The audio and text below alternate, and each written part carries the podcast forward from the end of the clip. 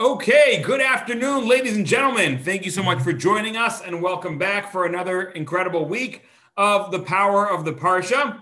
I uh, I want to thank you all for coming, especially those of you who are brave enough to leave your, uh, your Zoom uh, screens on. That's right, we can see, we get to see the crowd. It makes it easier for me to teach. I know for sure when I can see the crowd, if I make a joke and I see no one's laughing, I, that, that helps remind me, stick to the stick to the Parsha, Rabbi. Not so many jokes, more Parsha, less jokes. Um, and I also want to thank the amazing staff over at Yeshiva Beth Yehuda and Partners Detroit for enabling this to happen.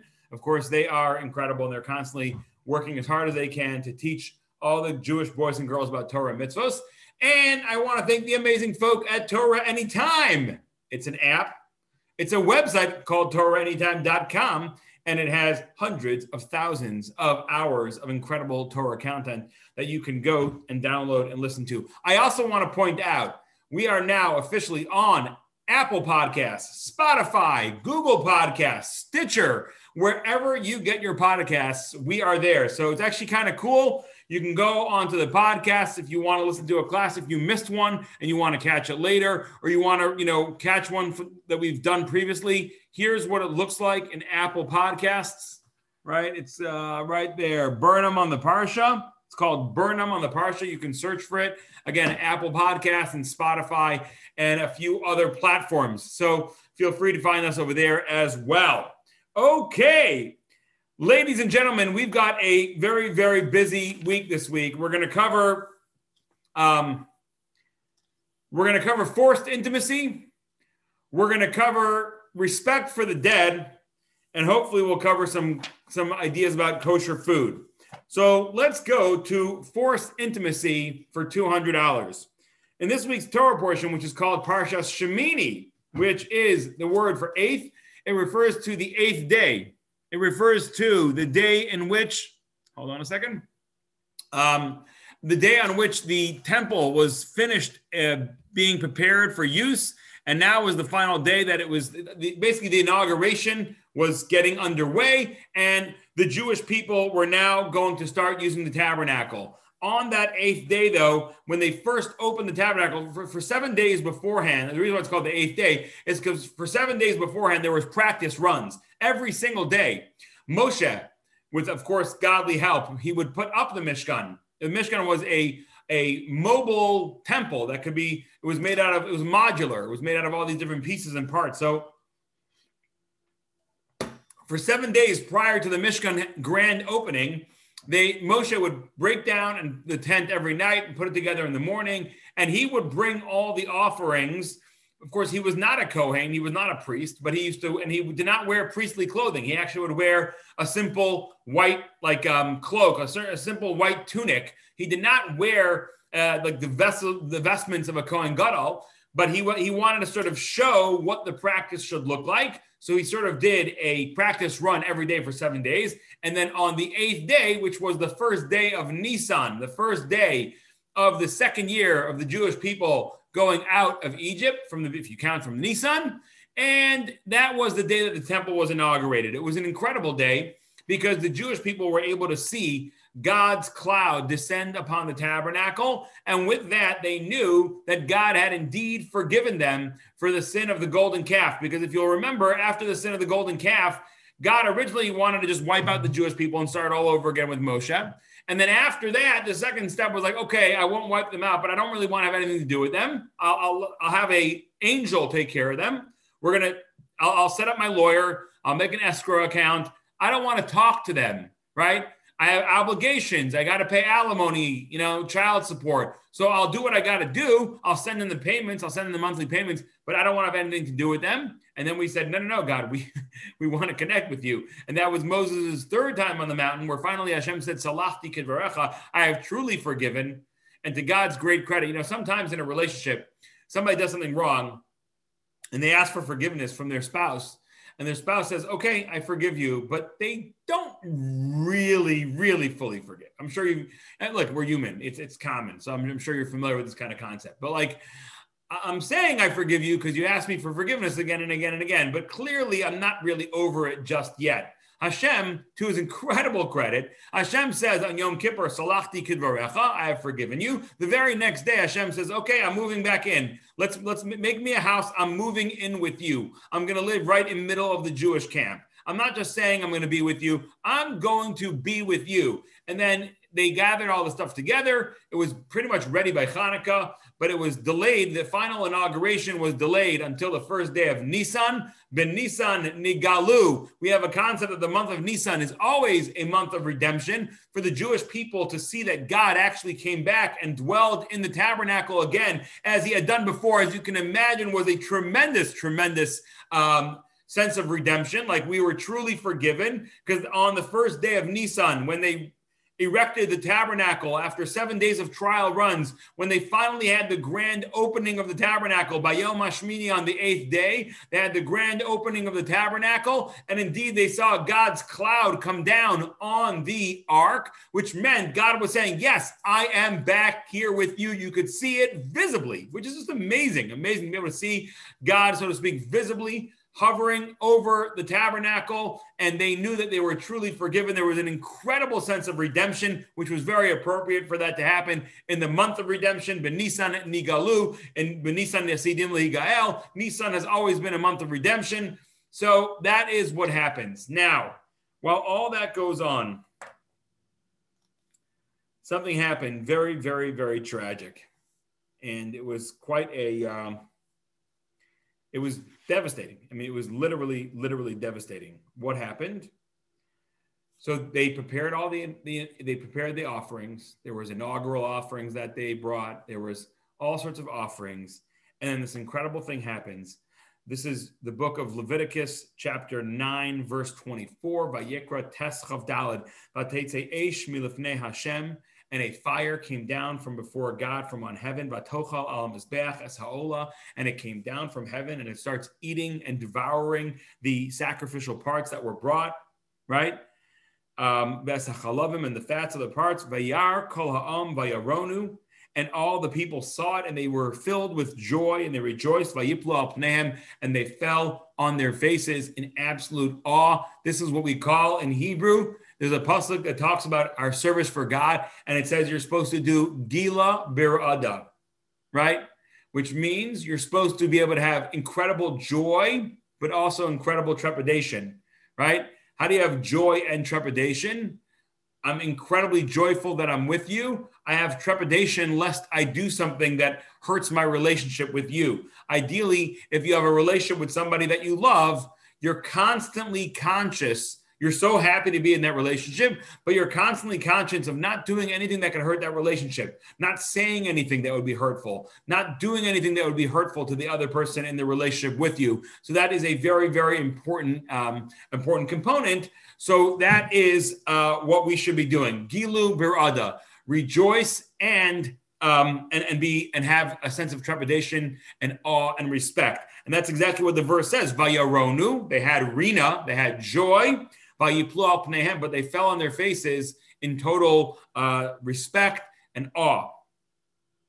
Next, vayikhu bnei Aaron, Nadav va'avihu ish machtaso, and the children, the two eldest children of Aaron, Aaron HaKohen, the high priest, they each took their fire pans, and they put coals and fire on their fire pans, and they put on it incense, and they brought before Hashem a foreign sacrifice, one that had not been commanded, asher lo tziva osam. They were not commanded. Hashem never told them, come into my house and bring me this offering. They were so swept up. They were so caught up in the joy of the moment. They were so caught up in the sanctity and the beauty of the moment. God is coming to live amongst us. We can see God's cloud of glory. We can see his fire coming down from heaven. What an incredible, joyful moment. And they just wanted to bring God a meal. They wanted to bring God a present. They wanted to bring God a gift. But it was not commanded. And a fire came out from before Hashem. And it consumed them. This fire just, boom. They came out with their fire pans. They wanted to bring God a gift. Boom. A fire comes down from heaven and burns them to a crisp. There's actually a dispute in the Talmud exactly what that looked like. Did it actually burn their outsides and their insides, or did it only just go into their bodies and burn their insides and they died immediately, but their outsides still remained intact?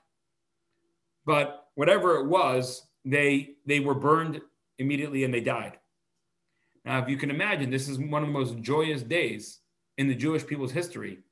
It's the day that their first tabernacle, their first temple is ever opened. And the first time that they see God dwelling in their midst, and they were just so filled with joy just a moment ago, just a moment before they were filled with joy. And suddenly now, boom, there is this hush that falls across the crowd as they just watched two people incinerated. So let's talk about this for a moment, okay? So this is a very difficult thing because the Talmud tells us that Moshe, in his attempts to mollify, and not mollify, but to comfort Aaron, he basically says a statement to Aaron saying, these guys were better than us. Your two children, Nadav and Avihu, were in certain ways even greater than us, but yet they died. And how did they die? Just trying to be nice to God. They were just trying to bring him an offering. And they were doing it out of absolute love of God. They were so caught up in the emotion of them finally seeing God coming and resting his cloud of glory amongst them. And they just wanted to bring God a present. Could you imagine someone comes to my door, a little kid from the neighborhood. They, you know, let's say, for example, I don't know, I fall down, not, not I, but Bob, my counter, uh, my, my, my alter ego, who looks just like me, but his name is Bob. Um, you know, he falls down and he breaks his leg or whatever it is. And one of the cute little neighborhood kids hears about that. And they, I don't know, they baked me like a chocolate chip cookie or something or a cake. And they come to bring me the cake. And I just go whoosh, with my my Tesla coils, you know, like my, my electric, you know, like I just take them out. You know what I'm saying? I just like, like incinerate them with my electricity. That would be like, what's going on over here? So for starters, what we have to understand is like this. Imagine the following scenario. Imagine I go out, not me, actually, of course, not me. First of all, I'm happily married. I don't go on a date with anybody. But imagine if Bob, yeah, that alter ego guy, let's say Bob goes out on a date with a woman. They've never met before. They were set up by friends, whatever it is. You know, they figured they would just have a little coffee, but it was one of those amazing dates. It starts as a little coffee. They thought maybe they'll just end up schmoozing for half hour, forty-five minutes, and then each one will go back to work. But it was just an amazing, amazing coffee. Like, wow, they had so much in common. And they were attracted to each other. And there was charisma. And there was emotional attraction and intellectual attraction. And it was just, it was just amazing. And they're like, you know what? They both decide on their own, like, let's call into work. We're not even going back. And they end up spending the whole afternoon. And it's a beautiful day. And they go in for a walk in the park. And then they go and they walk and it goes, they go out for dinner. And then after dinner, they, it's like, it's this amazing, amazing day, right? They end up going out for like seven hours. It's like, wow, wow, this was, just, it was crazy, you know? So he goes home and he can't, hey, being Bob, of course, who's my alter ego, who lives in the alter house, not my house. He lives in a different house in a different community that looks just like ours, but it's like on an alternate planet. So Bob goes home and Bob is like, he's just like, he can't get it. He can't get this girl out of, her, out of his mind. He's like, wow, that was like, that's amazing. I think she might just be my soulmate. I've gone out with a lot of women before, and I've never had this experience before. And I, I think she's the one. And he's like, he is so caught up. He's so enamored, right? He's like, that's it. So the next day he wants to show her how much he loves her. He wants to show her how much he loves her. So the next day, what does he do? He knows he found out where she lives. He looks her up, whatever. He does a little sleuthing around. He looks it up in the yellow pages, which of course is this thing from, back in the day, there used to be this book called a phone book, and it was really, really big, and they would deliver it to your doorstep once a year, and it had like phone numbers for people's landlines. These are all things that I'm talking in code for those of us who are like, you know, over forty years old, right? So there was this thing called a landline, which was a phone that was actually connected to a wall and often had like either numbers or like this rotary thing that you could turn. That was called a landline because it was connected to the land. It's not one of these things. And then it was a, uh, there was a landline, and then there was like a phone book, and you could look up, and it even had people's addresses and phone numbers. Of course, they could choose to be de- unlisted. Um, but anyway, so he looks up her name and her number, and he finds out, and he's like, okay, I'm going to, I'm going to make her this surprise of the century. Cause I'm, I think I'm falling for this woman. She's amazing. Like, wow, what conversation and what a first date. And that was just amazing. And just didn't want it to end.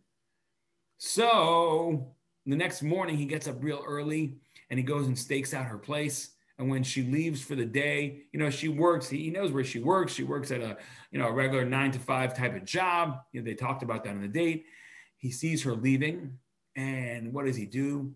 He quickly breaks into her apartment, and he decides he's going to cook her dinner. And he goes out and he goes out to the supermarket, and he buys like all the nicest, the most freshest ingredients, lamb chops and, and, and, and, and, and uh, I don't know, all kinds of fresh salads. And he, he buys, not fresh salads, he buys fresh fruits, fruits and vegetables, you know what I'm saying? Cause he's gonna do this for her, of course. And he goes back to her, and, and he buys like a nice bottle of champagne and a beautiful silver champagne bucket and some ice for it. And he goes back to her house, and he sits in her kitchen. And of course he's like, he's preparing her this amazing, amazing, amazing five course dinner, right?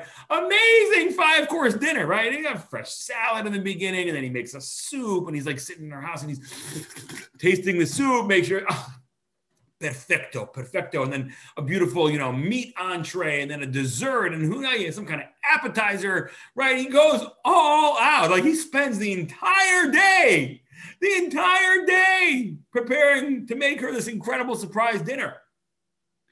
And then it's getting closer. He knows she's going to be home soon. It's already getting close to five. And he sets the table beautifully with silverware and crystal and the nicest tablecloth that he brought, right? And she walks into her house at five twenty-five after a long and, and particularly difficult day, because she had taken off most of the day the day before, and she was very behind at work and whatever. She had a long and hairy day at the office. And she opens up the door, and the guy's like, surprise! And she's like, what? Surprise! I had such a great time with you. And I thought like you were so amazing. And I just came and I made you this amazing dinner. She's like, wait, you're, you're in my house. He's like, surprise! I'm in your house. Yeah, I, I made you this amazing dinner because I think I'm falling for you. I think I love you. Like, you're amazing. You're so amazing. I made you this whole dinner. I've got five courses for you. Please, please sit down. Can I pull out your chair for you? Can I get you an aperitif? I made some cocktails. She's like, dude, you're in my house. You're in my house. How did you get here? Who gave you permission to come into my house? He's like, but, but we had such a great date yesterday. I, I think I'm falling for you. It's like, you think you're falling for me? And you came into my house? You broke into my house? You made me food with my stuff? You hey, look at that, all on the oven is my dishes? Get out of my house! Get out of my house, you creep!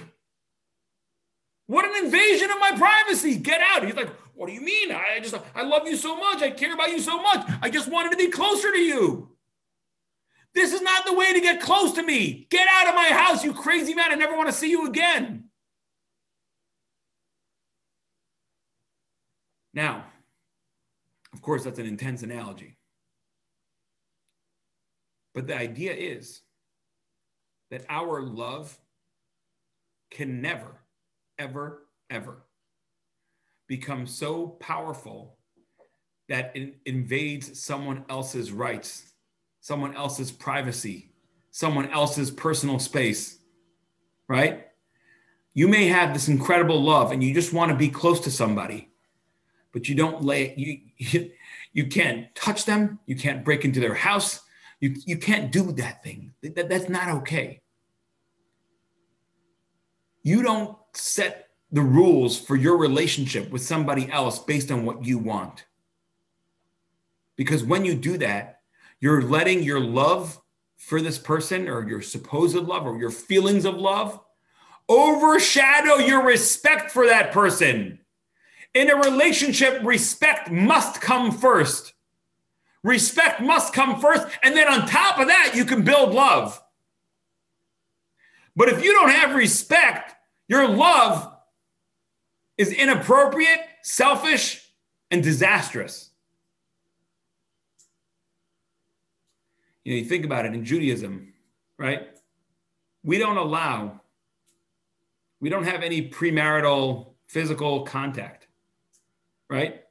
How often does it happen that people's emotional connection for another person causes them to try to intimately engage in a way that they're not really ready? That's there's no respect for the there's no respect for the other person often, and there's definitely no respect for the relationship. I mean, I, yeah, there's no respect for the person or the relationship. Hashem says, we're not, we're not, we're not going down that road over here. I need to set an example right off the bat. Yes, I am willing to move in and to live with the Jewish people. But don't you dare think that that means that you can just rush into my room, my privacy, without knocking first, without me inviting you. No, no, no, no, no. And a fire comes down from heaven and burns up Nadav and Avihu. They had the noblest of intentions, and they truly did. But that emotional rush needs to be tempered with intellectual respect, and intellectual respect demands that before I engage on a new level of intimacy with somebody, that I make sure that they're okay with that, that they want to be in this place in their relationship.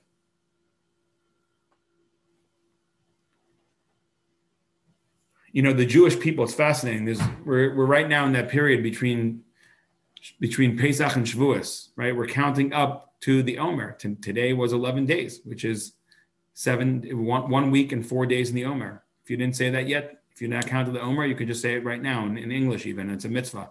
Today is eleven days, which is one week and four days in the Omer. It's a very, very easy mitzvah to keep. So we are counting up to Shavuos. Now, we know there's a famous medrash that says that before God gave the Torah to the Jews at Mount Sinai, he offered it to all the nations of the world. And he offered it to the children of Esau. And they said, well, God said, you guys you guys want my Torah? You, you know, you want this uh, special relationship with me? And you want to follow my instruction manual for life? They're like, hmm, instruction manual for life. What, what does it say in there? And God says, well, it says you can't kill. Like, hold on a second, God, I don't know if you got the memo. We are the Romans, right? We are the Greeks. We have this thing called the uh, the Colosseum. And you know what we do in the Colosseum? We watch people kill each other for sport. Yeah, that's kind of what we do. We send our armies all over the world to conquer and vanquish and kill and and and, and take over territory. Yeah, we this whole like you shall not kill thing, that's not going to work for us. Go, go, go. Keep, keep moving, God. Keep moving. Find yourself somebody else. It's a nice first date, but we're going to end it right here. We'll stop at the coffee. Okay, God? The next people then God goes to, God goes to the, uh, you know, to, to the next nation. And he says to them, you know, do you want the Torah? And they say, what's the Torah? Oh, it's a special relationship with me. It's this book of wisdom. What does it say in it? It says, God says, you know, it says you can't commit adultery. Are you serious, God? We can't commit adultery. Do you know that in our culture, this is true about American culture right now. This is actually true about American culture ten years ago. It might be worse right now. But in American culture of ten years ago, out of every one hundred acts of intimacy shown on T V or movies or whatever it was, ninety-six of them were not between a husband and wife, right? So they were either between a husband and someone else's wife or whatever it was, any kind of, meaning ninety-six percent of acts of intimacy portrayed in culture, American culture, T V and movies, was not between a monogamous married couple. So when God says no committing adultery, they're like, God, have you ever watched a soap opera? What are the soap operas going to be about if there's no adultery?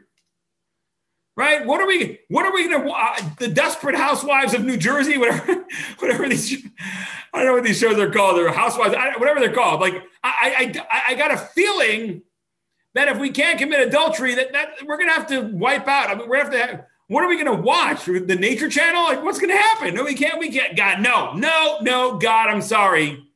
Yeah, this was nice having coffee with you, God, but we're not even sticking around for dinner. And he goes to the next nation. Do you guys want my Torah? They say, well, what does it say in it? No stealing. No stealing? How, how are we going to make a living if we can't steal? Do you know? Listen to this incredible, like, I, I, actually, I don't have the exact stat in front of me, but I remember they did an anonymous survey of like, it, it was like a financial consultants, and it was like one hundred percent anonymous. And like, they asked people like, do you sometimes do trades that are like not beneficial to your clients, but are beneficial to you or whatever it was? And the numbers that came in with yes were staggering high, staggering high numbers. People coming out of their M B A programs, getting masters in business administration, right? The numbers of people who were asked, do you feel that academic cheating is wrong? The numbers were, I, in high school in America, because of A D H D, I don't know the exact numbers. I have the, I had the numbers at one point. I don't have the numbers today, but I can tell you this personal experience.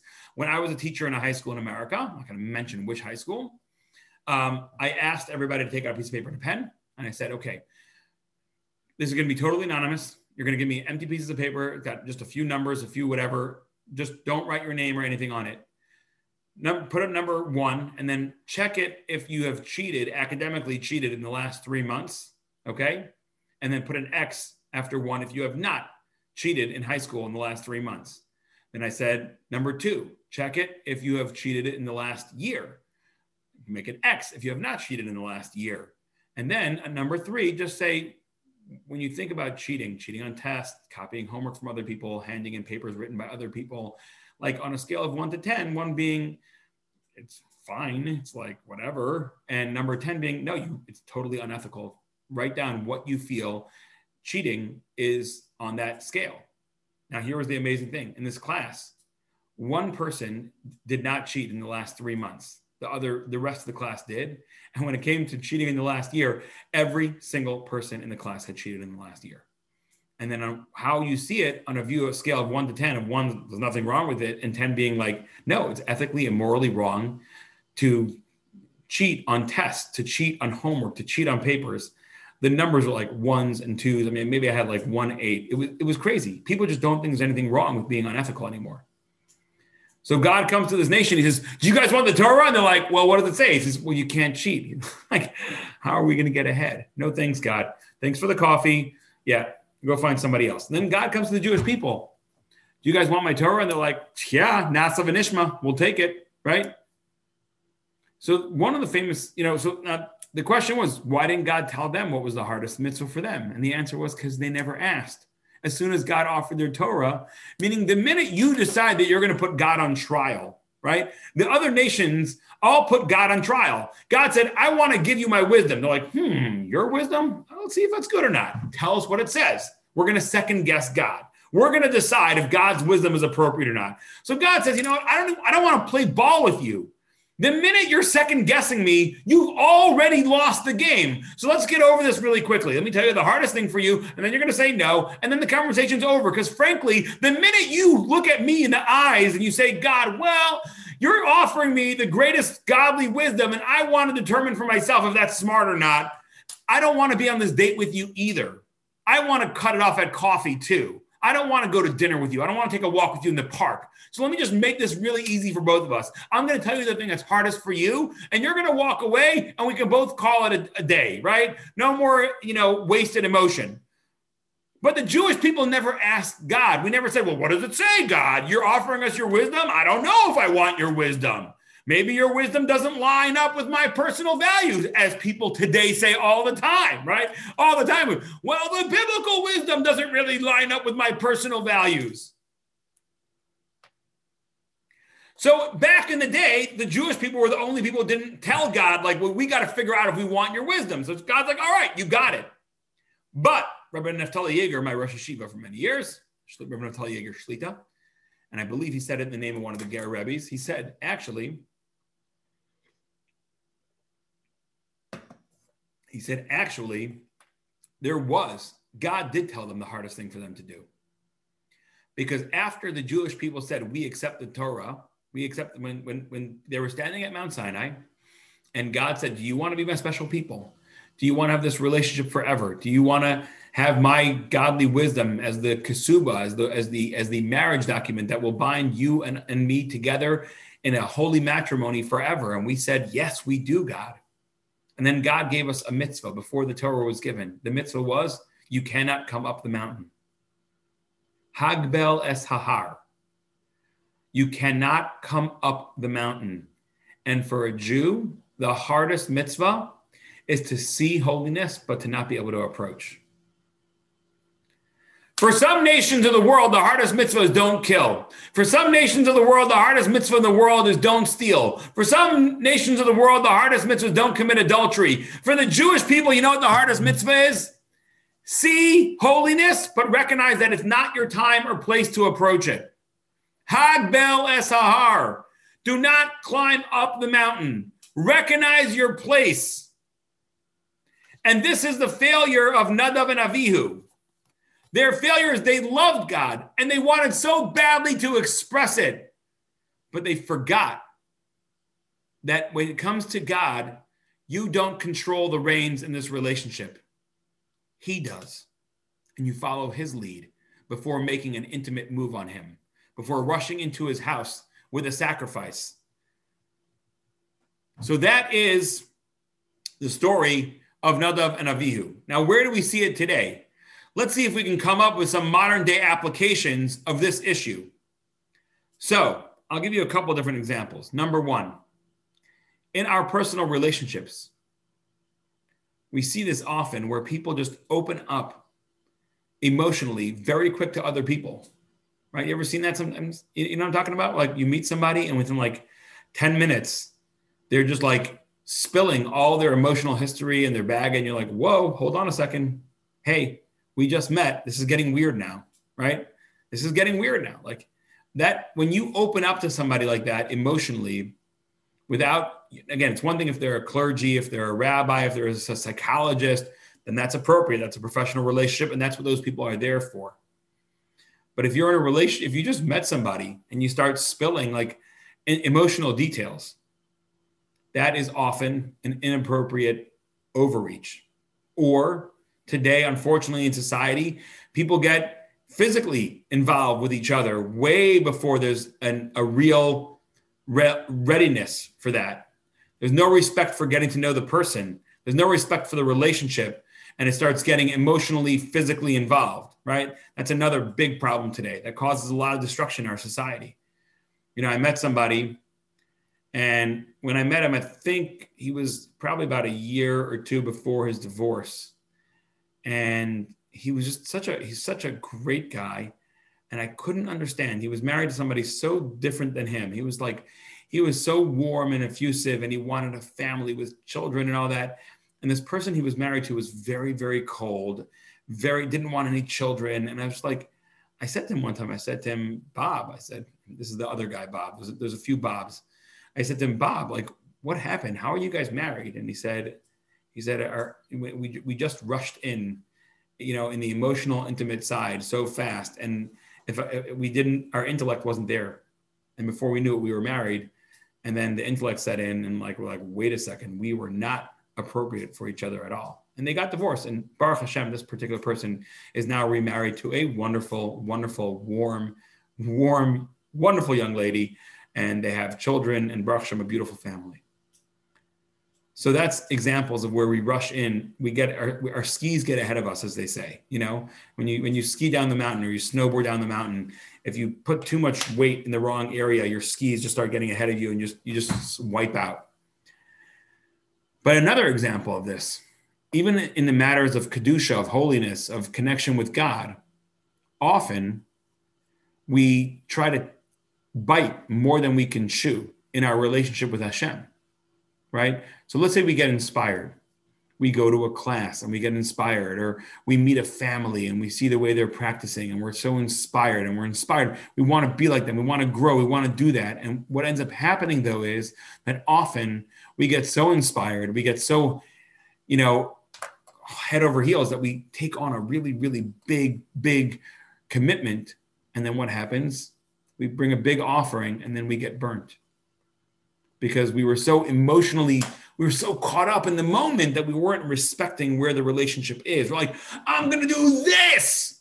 And really, it's, that's the evil inclination telling you, go do this. Yeah, come on. You love your Judaism. Yeah, you may have never kept Shabbos before in your life, but why don't you start keeping the entire Shabbos? Now, you know, like all day. Don't worry about doing maybe just Friday night. Don't worry about just doing, you know, uh, you know, or how about this? You, You're going to make blessings on everything now. You've never made blessings before, but you heard there's this Jewish thing you're supposed to make blessings before food. You're going to make blessings before every single food. Not slowly. Not I'll make a blessing on the first drink I drink in the morning, or I'll make a blessing on, on whenever I eat bread or whatever. No, no, no. Let's go all in. Let's go all in. Because I'm, I think it's so beautiful. It's so amazing. Jews, they like bless God for everything they eat. It's, and it really is, by the way, so amazing and so beautiful. It's so incredible that before we eat anything, we stop and say, this is a gift, right? Like, wow.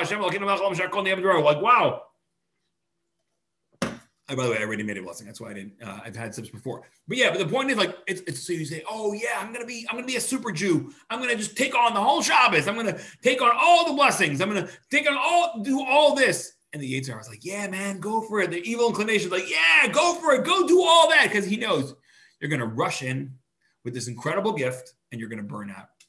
So those are some practical examples of this story that happened.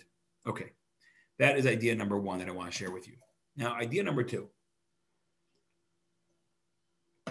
After the children of Nadav and Avihu, the children of Aaron die, Nadav and Avihu die.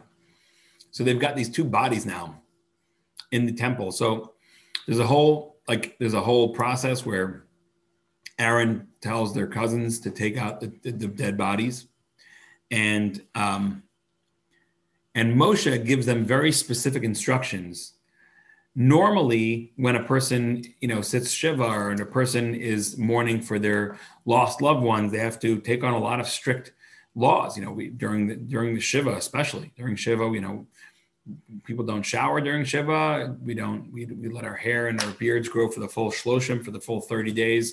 We don't get a haircut. We don't, you know, shave our heads, shave our hair, shave our faces, whatever it is. You know, we have to rip our clothing. There's a lot of things that we have to do. But specifically here, Moshe says, Vayomer Moshe al Aaron. Moshe says to Aaron, Elazar, Leisamar Banav, Hanosar Banav, and to Elazar and Isamar, his children, the, the remaining children, Roshechem al Tifra'u. Your heads, you shall not, sh- you shall not let, you know, let run wild, right? Meaning, don't not cut your hair. Um, and you shall... Um, Ubigdechem lo sefromon, and don't cut your clothing like we normally do. Velosamusu kol eidah yiktsof, and that would that could cause a very bad effect. V'achechem kol be'Yisrael yivkos esreif asher saraf Hashem, and all the rest of your brethren, the Jewish people, will mourn the great conflagration that the Lord hath brought. So the idea is that Moshe is saying specifically to Aaron and his children, you should not observe the normal laws of Shiva. But that teaches us that when normally, we, when someone does pass away, we have a very, very elaborate shiva. And we show an enormous amount of respect to a dead body. And we have a shiva process that's very, very intensive. So there's a great rabbi named Rabbi Yaakov Skili. He was a student of the thirteenth century early commentator known as the Rajba. And he wrote a sefer, a book called Toras HaMincha, and he asks about, in general, about Jewish death and dying. He says, on one hand, we show enormous deference to a dead body. Excuse me, we'll talk a little bit about it in a moment. Enormous deference for a dead body. We bury it with great honor and great dignity. On the other hand, we believe that a body, a Jewish, a dead body actually has the highest possible level of tumah, the highest possible level of ritual impurity. Of all, a, a, an animal carcass is way less ritually impure than a human carcass. Like a human carcass is actually called avi havos hatumah, the, the grandfather of ritual impurity. It, it's the most ritually impure you can get. So if we're showing it so much deference, why is it so ritually impure, right?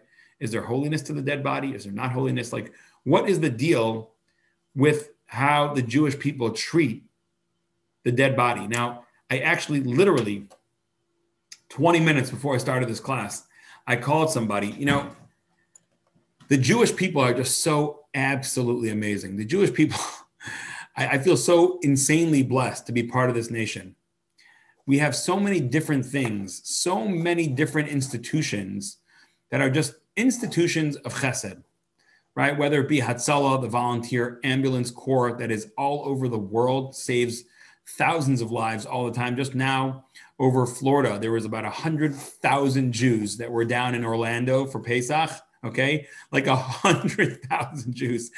It's almost as many as the Exodus, you know what I'm saying?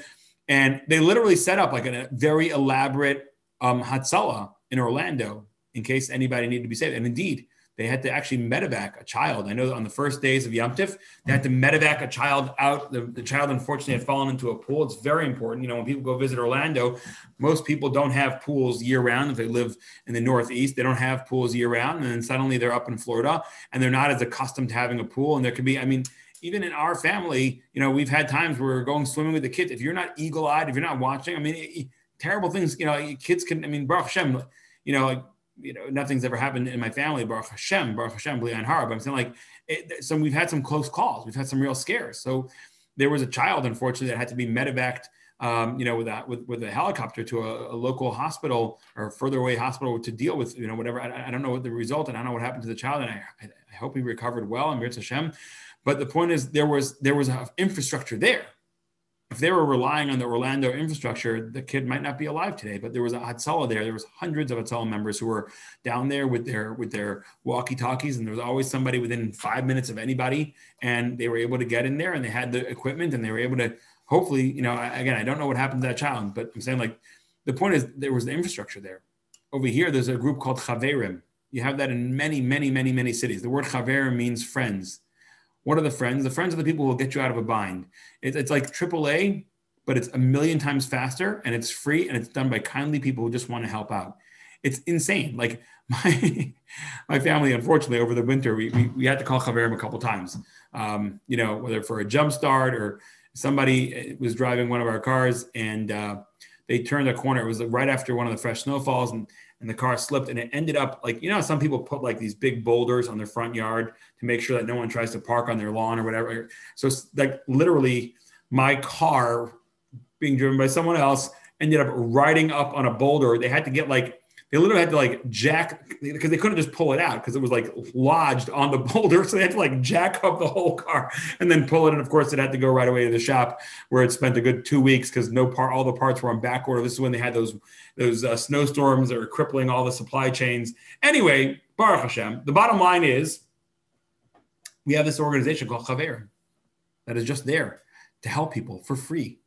You don't need to be part of triple A if you live in a major area. You just, you just call Chaverim, and they'll be there so much faster. triple A comes out, you're waiting an hour in the cold, and they get there, and they got these charges and fees. I can only take you four miles. This is five and a half. I've got to charge you seventy-five dollars for the tow, and then another twenty dollars for the first mile, and five dollars for each additional mile. You know, I'm saying, this is Chaverim. They're just here. We're here to help. We're Chaverim. We're, we're friends. Chaverim, Klai Yisrael, v'nomar amen, right? No one else in the world has this. Right? We have High Lifeline and Biker Cholim camps for children with cancer, and the armies of people. You know, my father-in-law was in the hospital before he passed away in New York, and my wife and I went to go spend. Uh, we, we were very, very honored. We got to spend the last Simchas Torah, Shemini Atzeres and Simchas Torah, the last days of Sukkot, the holiday, in the hospital with my father-in-law about a week and a half before he passed away. And it was, it, it, first, it was obviously a, a very powerful and amazing experience. And we were so uh, fortunate to be able to spend those those last days with him, those last that last holiday with him. But the there was a room in the basement of this hospital that was a Biker Cholim room. And in that room, you don't understand, not only did they have like refrigerators stocked with foods and snacks of every kind, they had a warmer. They had a warmer there. They knew it was a two-day Yom Tov. They stocked the warmer. We had hot food, the whole Yom Tov. Hot chicken and meat and, and, and potato kugel. Like it was, and there was a home. There was a home. You know, we have that in Detroit too, right near Beaumont. There's somebody who bought a house near Beaumont. So when people come in from out of town because they've got a child or somebody in Beaumont or whatever it is, or even somebody from in town, but they're far away, they and they're going to have to spend Shabbos. They can't drive in and out, back and forth. Someone bought a house near Beaumont so that people could come and visit with people on Shabbos and yomtiv. We were in a house. It was right near this hospital. I forgot what the name of the hospital was. It was literally back to back with the air, the, the, the, the, the parking lot of the hospital. And there was multiple different rooms over the course of Yom Tov. We, again, we were there for about uh, for two days, for two days of Yom Tov, Shemini Atzeres and Simchas Torah. There were multiple other people staying there. This was a maybe a five-bedroom house, and they had four bedroom, maybe a four-bedroom house, and they literally there was multiple people who had family members in the hospital, and we were all spending our time in this house. You know, we were given Unit A, and they were given Unit B and C. When you came in, you were given the combination to the lock and the room, the, the house. The people were so thoughtful. The house even had like the Jewish magazines, the Mishpacha and the Ami and the Bina, and the, you know, like they had these like Jewish magazines, so you could have what to read over Yom Tov. It, it was, and the house had Kiddush food and like the sensitivity. Where else in the world do you see this Mika Amcha Yisrael? So one of the amazing things that we have also is a Chevra Kadisha. Many cities have a Chevra Kadisha with dedicated teams, depending on different cities, volunteers or paid people, whatever it is, Who, who take care of bodies after they pass away. Now, over, over Pesach, I was schmoozing with somebody who's just, it, it's the unsung heroes of Klai Yisrael. It's the unsung heroes of Klai Yisrael. I was speaking with this man. This man for thirty years has been part of the Chevra Kadisha. He does it on a strictly volunteer basis. He started, he joined the Chevra Kadisha. The Chevra Kadisha is the, the Holy Burial Society. He joined it after his mother passed away, or his mother-in-law, thirty years ago, and they saw what honor and how respectful and what dignity they showed to the body. He said, I want to be part of this. For thirty years now, he goes in all the time for free at eight o'clock at night, at ten o'clock at night, whatever it is, and, and, and, and they go and they take care of a body. And he was describing to me that the, the incredible respect they show the body. They don't talk during the Tahara. Okay, during the the, the the purity process, the process of cleaning the body, of cleansing the body and preparing it, they don't talk. Forget about that. Don't listen to music. You know what I'm saying? You go to a city morgue, right? These people are sitting there listening to like, I don't know, whatever the, you know, whatever whatever the, the latest pop culture is, which is is just insanely sad right now. Like if you're listening to local pop music, whatever the most popular music right now, it it, it is depraved beyond imagination, right?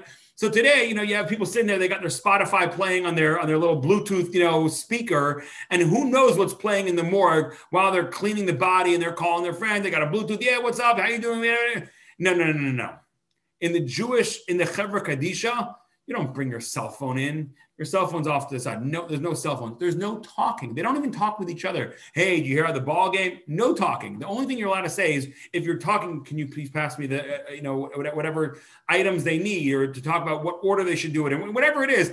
The only things they talk about is how to properly take care of this body. But other than that, there is no conversation whatsoever. The room is an absolute silence and reverence for the body. And they wash the body. And they wash it so carefully in a very prescribed manner. And they and they they make sure, if, let's say, for example, that there were, sometimes people come from the hospital and there's still tubes in their body.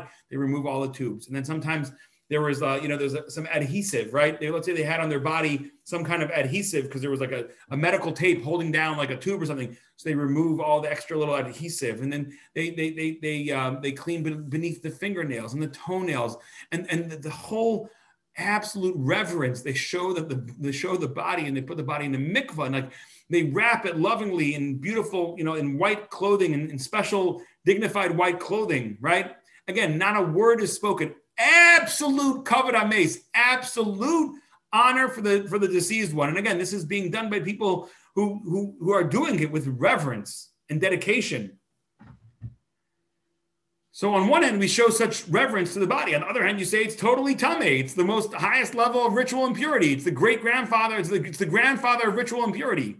How do you explain this? Explains the Toras HaMincha. He says, number one,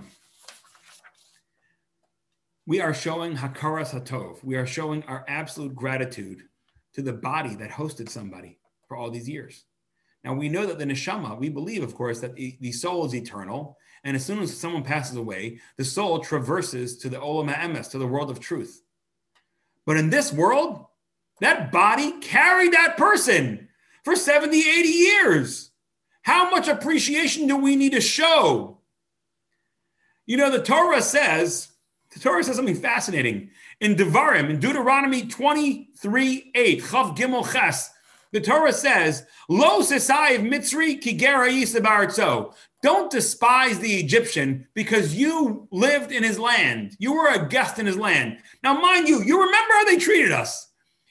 They didn't, they, let's put it this way. They didn't give us the Ritz-Carlton treatment, right? They turned us into slaves. They threw our children into the water. But we had two hundred years, whatever, that we lived in their land, many of them peacefully. You shall not despise the Mitzri. And the Gemara on Baba Kama, Daf Tzadik Beis, Ahmed Beis, the tractate Baba Kama ninety-two b says, from here we learn, Bira de Shastis Mine Maya Lo Tishdi Bekala. The, the well that you drank water from, don't throw a rock into that well. You just gain benefit from that well, don't throw a rock into the well. In the same way, yes, we believe that the soul is eternal and the soul left this body, but this body carried this person around for seventy, eighty years. What an incredible kindness did this physical body do to that human being? We have to show it absolute deference, deep, deep, deep appreciation. And we see always in Judaism that we show appreciation even to inanimate objects. Moshe could not strike the Nile River to start the blood plague or the frog plague. Aaron did that. Why couldn't Moshe strike the Nile River? Because when he was a baby, he was put into the river and the river protected him as a child. The well that you drink from, do not throw a stone into, even if it's an inanimate object. Moshe couldn't strike the ground because he used the ground to hide the Egyptian that he killed, who was trying to kill a Jew, and, and it covered for him for at least one day, so you can't now hit the, the ground. This body carried somebody around for so many years and kept him going and beat faithfully, the heart beat faithfully, and the kidneys cleansed faithfully for so many years. You show it the ultimate respect right now out of hakaras hatov to that body. Yes, the soul is the most important thing, and the soul has gone on to heaven, but this body deserves its due measure of respect. That's idea number one. Idea number two from the Toras HaMincha. It's painful for the deceased one if it sees its body being desecrated. Imagine you lived in a house for thirty years, and then you, you, you sold the house. But then someone comes in, the next day a developer comes in, and they start taking backhoes and they're destroying your house. I have a very close friend of mine. He lived in a house, his childhood home, for a long time. And then he saw a for sale sign, and then he saw a sign they were going to demo it. And he reached out to the, the, the people who owned it, and they let him walk it for one last time. And then I, he sent me a video. He literally, he, they told him when they were going to be demolishing it. And he, he came, he spent, it took about, you know, two hours with these backhoes to just tear apart the whole house. He watched the whole thing. It was very difficult for him. He grew up in that house. I myself, every time, you know, not every time, but often if I'm in Cleveland, I try to go by my childhood home just to see it. I spent a lot of years, a lot of formative years there. And if, God forbid, I saw someone, you know, knocking it down, there would be a little bit of pain to it. So we have a concept. The soul went on to the next world, but it can still see, and it still sees how you're treating the body that took, that was its home for so long. It doesn't want to see you discarding it. It doesn't want to see you throwing that body into a fire, right? You know, today, unfortunately, it's become so common for, for people to, um, you know, to, to, to, to burn our dead bodies, right? And it's very painful for the soul. They're like, no, no, no, that, that was my house for the last seventy years. Don't burn it. Please show it some respect. So it's painful for the neshama to see that going on. The third idea from the Toras HaMincha, the way we show respect for the dead is a way for us to remind everybody there's a concept called Chiyas HaMeisim. This body is coming back. We believe in the resurrection of the dead. It's, it's the thirteenth of the thirteen attributes of faith. Animamin b'munah shalema b'tchias shabaris. The, the, hold on, I'll pull it up right now, the exact language. Whenever I try to think of anything, I pretty much can't remember what it is. But the thirteenth attribute of faith that we believe, right, of the, of the, the Maimonides principles of faith is that we believe that God is going to bring back all the dead and we're going to come back and live in the in our bodies again. Here it is. Ani mamin b'emunah shlema. I believe with a complete faith that there will be a resurrection of the dead when the will comes before the Rabbanu Shalom, the God, the blessed be He, and His remember memory will will be uplifted forever and ever for all of eternity. So we believe that we're coming back. That's why, again, we we we don't we don't burn dead bodies, because they got to come back. We treat them with great respect. We want them to be able to come back. Of course, obviously, we, we understand that most dead bodies are gonna are gonna deteriorate. We do believe that certain very, very holy tzaddikim, because they they purified and refined even their bodies so much by being so holy and pure that their bodies don't rot. And we have stories indicating that they opened up, whether by mistake or on purpose, Um, uh, tombs of, of great, great rabbis who have been dead for decades or hundreds of years, and they were literally untouched. The Vilna Gaon specifically was famously, his his tomb had to be moved because they were they were building a, a, a gymnasium there in Lithuania, and they, they had to remove his tomb. And they said not only was he not at all decomposed, but there was still water from the mikvah on his beard. So the way we show this respect is the idea we believe this body's coming back. We're not going to mistreat it. So that's the idea. There's a future for this body. We want to treat it well. So those are the three ideas brought down by the Toras HaMincha. But why then is it so ritually impure? Says the Toras HaMincha, because we treat it with such respect, it could possibly lead people to believe that the body is everything, that there is no soul, that maybe the reason why we're showing the body so much deference is because that's all there is. So For the, on the same token, on one end, we show respect to the three reasons we gave. Hakaras hatov, gratitude to the body that carried you for seventy years, or so it shouldn't cause pain to the person who's in Shemayim watching their former home be manhandled, or out of showing proof that we believe there's a Tchias HaMeisim, we got to take care, we believe there's a resurrection of the dead, we got to take care of the body, make sure it's taken care of properly. On the other hand, though, because we show so much deference for the dead, people might be, I don't know, that's just, that's that's all there is. So therefore, we actually make the dead body to have total high, high, high level of ritual radioactivity. It's got the highest level of ritual impurity. So you should know, ultimately, this is just a vessel. And that vessel is empty. But the real person has gone on to the next world. And that's where the purity of the person lies, is in the next world. Whatever's left behind is ritually impure, because we want everyone to remember that whatever's left behind is not who he is. He is in heaven right now. So that is sort of the interesting dichotomy we find with how we treat our uh, the, our beloved people who uh, you know passed, and that pretty much covers it for today. Thank you so much for coming and being awesome participants, and may you all have a wonderful Shabbos. Take care. I'm going to unmute you. Hold on a second.